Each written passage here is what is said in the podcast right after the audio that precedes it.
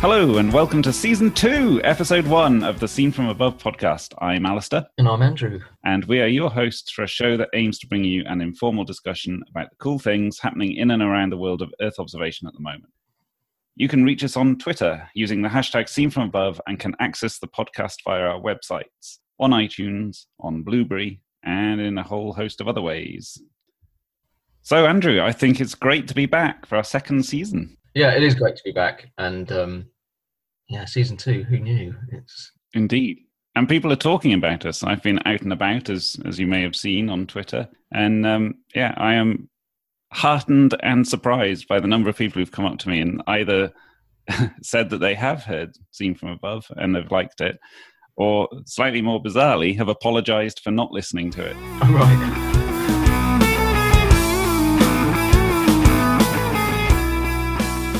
Okay, let's do some news. When did we last talk? Uh, end of March, I think. End of March. So today, the eighteenth of May, twenty eighteen.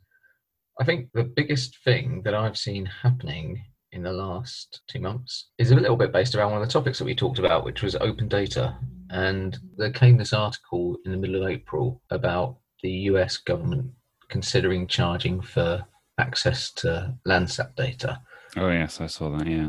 And that's sparked a series of blog posts and Twitter comments and all this stuff, and you know, the general feeling, as you can probably imagine, is generally negative towards this. And the article itself says, you know, the estimated revenue is is two billion, and, and we've discussed before that's probably even an underestimate from from what it may be. But it got me wondering, if that did happen, if they did turn it off, are we just encouraging people today to to download, to sort of hoard data?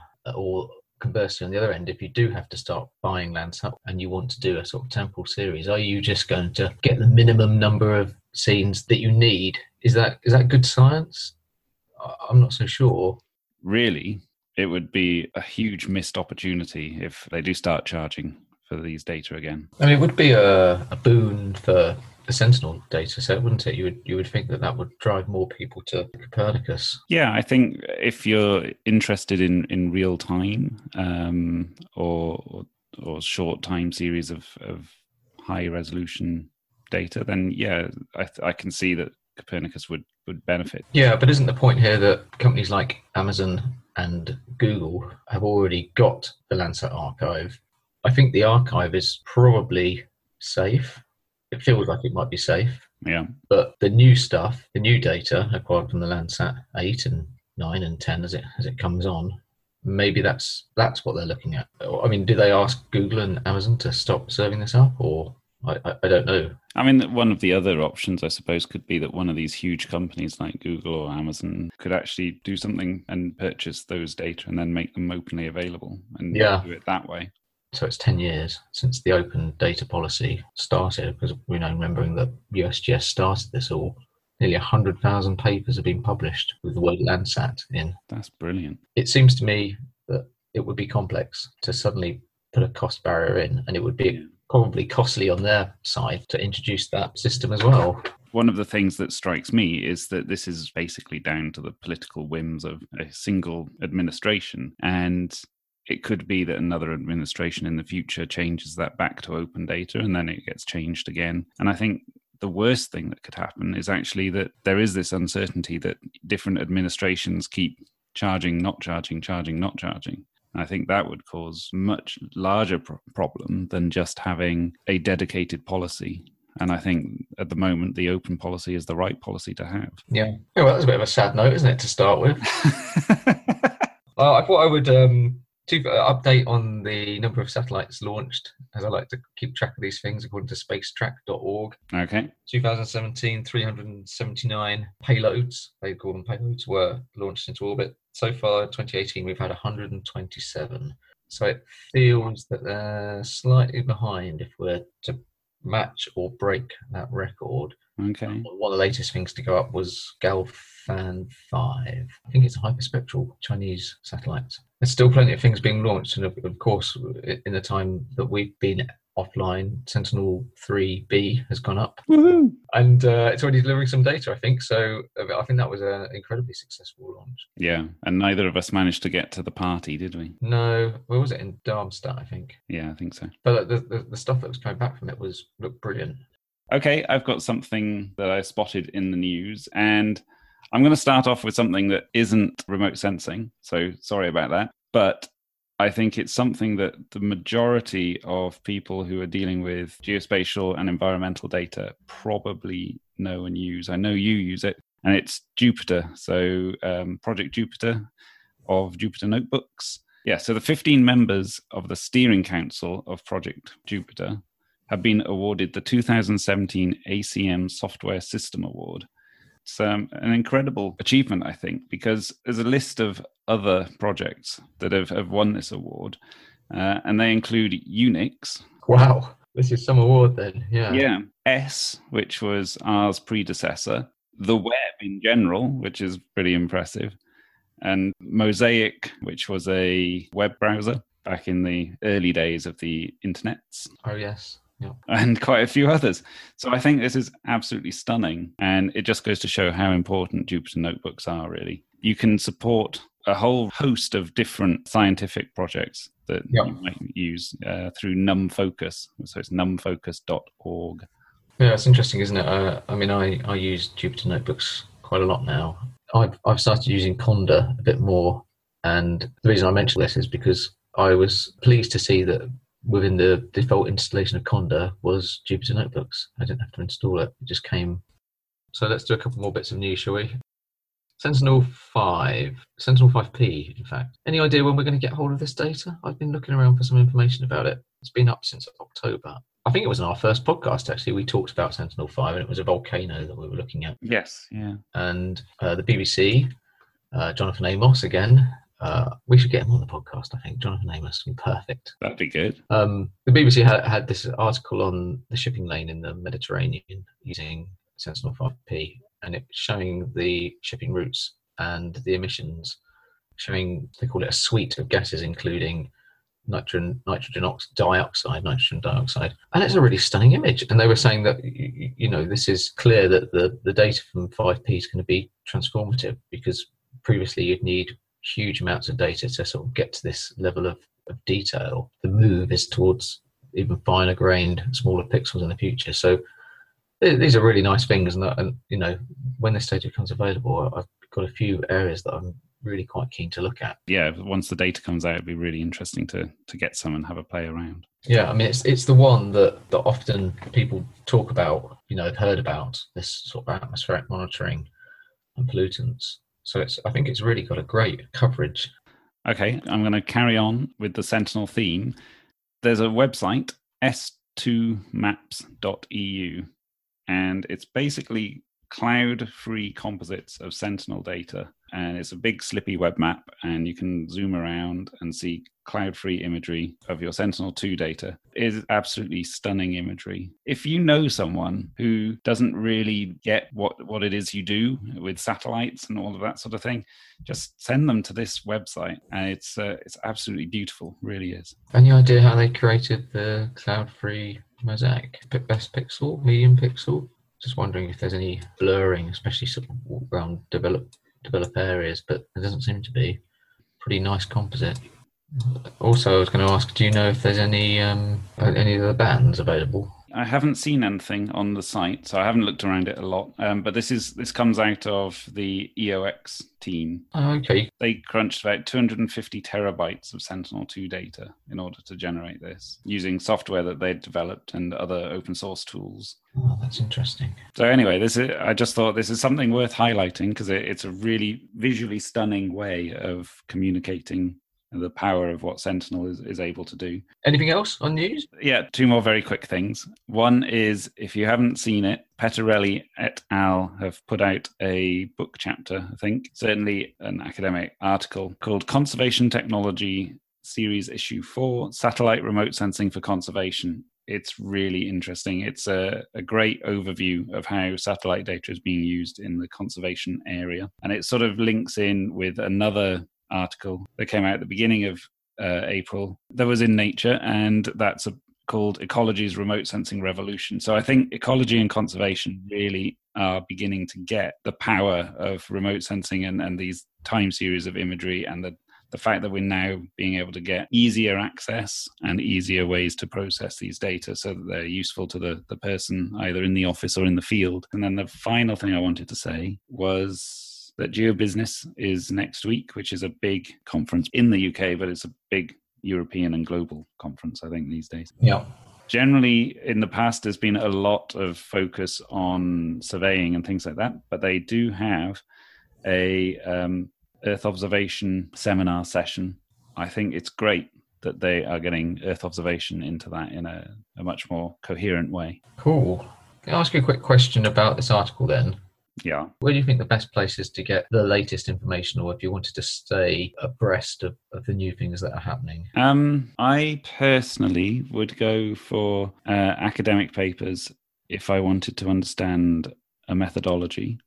And then if I wanted to know the technical steps of getting through something in order to im- implement that ma- methodology, I would tend to look for, for blog posts.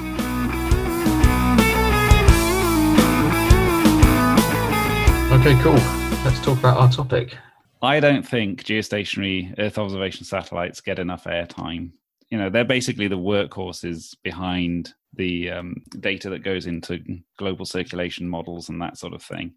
So I want to talk about geostationary E O satellites, please. Why not?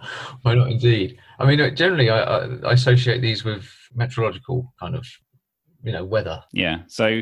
I suppose I think that they get overshadowed a bit by their low Earth orbit cousins, because people can relate a lot more to high spatial resolution imagery that's in, you know, nice colours, and um, they can zoom into their house and, and what have you. But my way into remote sensing way back when was through the original Meteosat yeah. data. And, and just also it was understanding a little, my, my first sort of forays into understanding a little bit about orbits, and the fact that if you go and sit, I don't know, thirty-five thousand, forty thousand kilometers out, you would be traveling at the same speed that the Earth rotates, and therefore you stay over the same point all the time. And I, that, just as a concept, that really stuck in my head. And I thought, that's a very cool thing. You know, thirty-five, forty thousand kilometers away is a pretty decent distance to try and get your satellite out to in the first place. Yeah. So I, I just wanted to sort of take a bit of time to go through which of the different satellites are up there that we're going to talk about that we might be interested in. I'm looking at the, I don't know how to pronounce it. Is it GOES? Yes. Yeah. You pronounce it GOES. Okay. They've got a page where you can watch in uh, an, a loop, a two-hour loop, twenty-four images with a five-minute update. I'm just looking at the um, true colour daytime multispectral. Okay. I mean, it's, it's lovely to see daylight happen, but also the, the movement of the clouds. It's yeah. slightly mesmerising, isn't it? And, you know, like you said just now, and also at, at the start saying, you know, first glimpse at um, Earth observation was through satellites telling us something about the, the, the condition of the climate. It's interesting, isn't it? Because now uh, Google Earth perhaps has, has slightly changed that, but quite often we interact with these satellites on a daily basis without perhaps even knowing that we've interacted with them. I mean, we often yeah. consume the weather on the news or on the radio or in the newspapers or whatever, but it, it's so important, isn't it, for broadcasting and monitoring and, and shipping and all and all these kind of applications, that you're right, I think we probably do forget about it compared to the, the amazing new age coming out of Silicon Valley with its temporal satellites and low Earth orbits and, and all this kind of stuff. But yeah, this this GOES satellite, um, they launched one this year, didn't they? That, that I think it starts as GOES R and then becomes GOES. Might be seventeen, not not entirely sure on that. It's fascinating, isn't it? Yeah, definitely. And and there are more up there than you might think as well. So there's Meteosat, which is sort of European Space Agency's uh, weather satellite. I just like the fact it sits over zero zero. So it sits over the equator yeah. at zero degrees longitude, and it just looks at the whole half of the Earth that you would see if you were sat there as well. And then um, we have a couple over America. So we've, we've got GOES East, Uh, which is over the uh, eastern seaboard, and then GOES west, which is no surprise, over the western seaboard. Yeah. And then we have the Himawari satellites that sit over Japan. Uh, and next to them, we've got um, Geocompsat, which is South Korean. And then there's another one over India. So you've got INSAT. I also like the fact that a lot of these data sets are comparable, and therefore they can all be joined together and put into these general circulation models that people like the Met Office uh, and other meteorological agencies around the world can use to then try and predict what's happening. I heard a, a really interesting uh, anecdote yesterday. Yep. The beast from the east, so the, the cold snap that affected the U K. So it was actually caused not by something that was happening Uh, sort of over Eastern Europe and Russia, like many people would have thought, given yep. where the air mass was coming from. But it was caused by severe heating somewhere out in the middle of the Pacific that caused an instability in the atmosphere that then went up into the upper atmosphere, disrupted the um, the airflows and the jet stream up in the upper atmosphere, that then caused all of the instability over Europe, and that caused the the cold snap in the U K, which really can only come about from having the models to try and look at that, but also having the satellites in place to monitor constantly the the fluxes that are happening on the Earth's surface and in the atmosphere, to be able to then almost take an individual event and, and work backwards to find out what the cause of that was. Yeah, I thought that was a brilliant example of how useful these geostationary satellites are. It's so important, isn't it, for, for future modelling? And, you know, I think places like um, the Met Office in the U K have some of the biggest computers in the world. Their models are extensive, probably doesn't do, do it justice. I saw the, I think it was EUMETSAT, did a twenty seventeen a year of weather. And you can you can see throughout the, the entirety of two thousand seventeen, all of the weather systems that have taken place on, on a global scale. And you can track the hurricanes across the Atlantic as they form and as they hit the U S. And obviously the hurricane season in the U S Uh, twenty seventeen, sort of August, September time, was one of the was one of the worst on record, and you, you really get a sense of how these things sort of line up. It's almost an queue and sort of, you know, a continual barrage of hurricanes. Yeah, I, I think having the ability to have that overview rather than looking at each one in, in turn, but have that overview to see that there's a whole raft of them forming, and and you know, and some of them will form and dissipate before they come anywhere near landfall.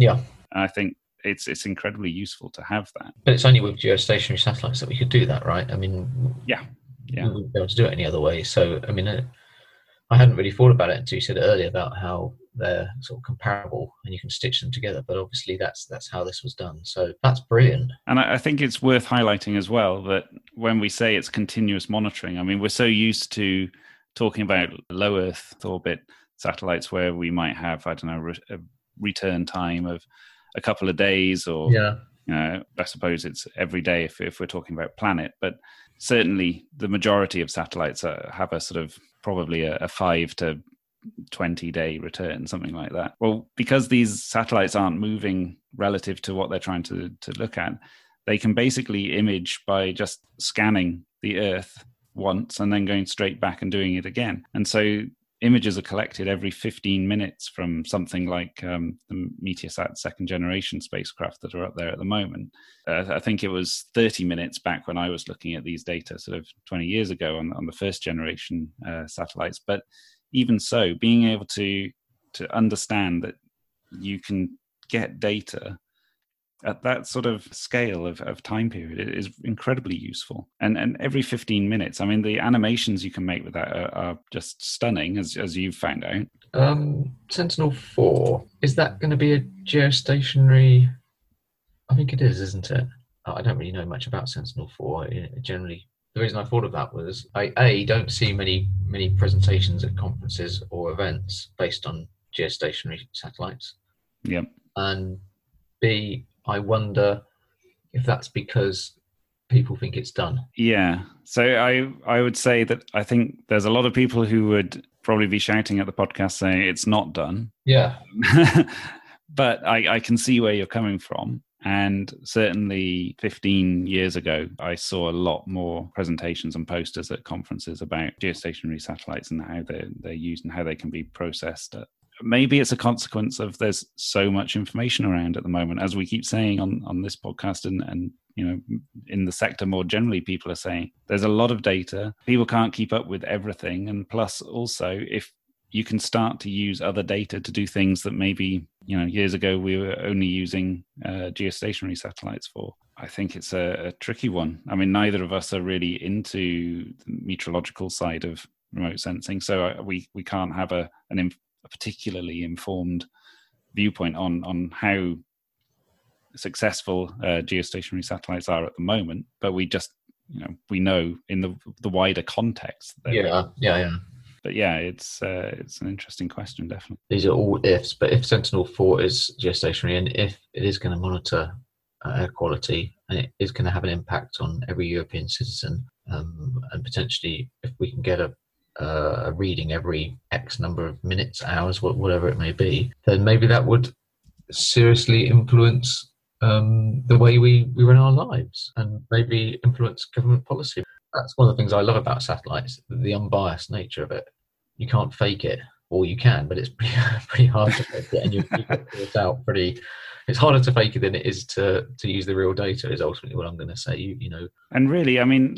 I don't think either of us have a lot more to say about geostationary satellites other than don't forget they're out there. I mean, that, that's been the main, for me, that was the main driver of, of trying to raise them in the first place, was just because we run the risk of always talking about the, the low Earth orbit stuff. But certainly there are websites where you can go out and, and get these data for free, and either the, the full half disk or certain segments of the half disk if you want to zoom in. And we're talking about spatial resolutions that are in the order of kilometers usually. Really, I would encourage people to have a look at the data. Yeah, well, I mean, as I said, I mean, I've just been watching them as you've been talking, and they're mesmerizing things. Yeah. Yeah, sort of transfixing, and you just don't get that with the, the data that I generally work with. Yeah, I, I I think it's been a bit of an education for me in a way. I mean, I, as as you say, not something I generally look at, and it's nice to, to have a digression into these things. One thing I would say is, if there's anyone listening to the podcast who deals with these data sets sort of on a daily basis, and we've made a bit of a mess up on, on anything, or we've got some some facts wrong, please get in touch on Twitter using the hashtag Scene From Above. And, and let us know. It's like we said, we're not sort of specialists in this area, but we're very, very keen to to learn more about it and to communicate that out to others as well.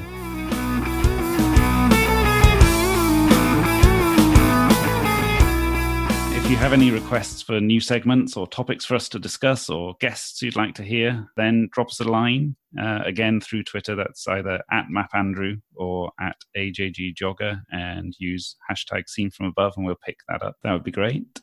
That's been a really great podcast. Thank you very much for listening, everyone. And until next time, you can reach us at hashtag Scene From Above on Twitter, and you can search for Scene From Above on iTunes. Please leave a review on iTunes. Thank you, Andrew. Thank you, Alistair. And goodbye, everyone. Cheers. Yeah, I just like him. I actually know more than Alistair, you wouldn't believe it, but...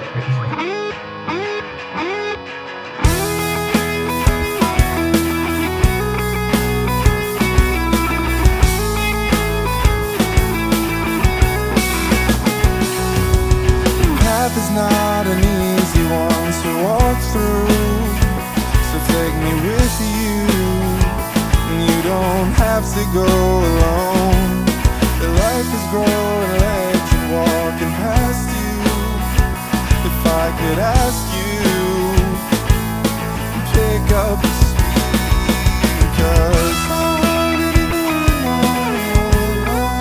cause every single night I try, but never break the tape, so. Podcast music is Crackerjacks and Tin Whistles by Ocean Heights, and is licensed under the Attribution Non-Commercial Creative Commons license. Available on free music archive dot org.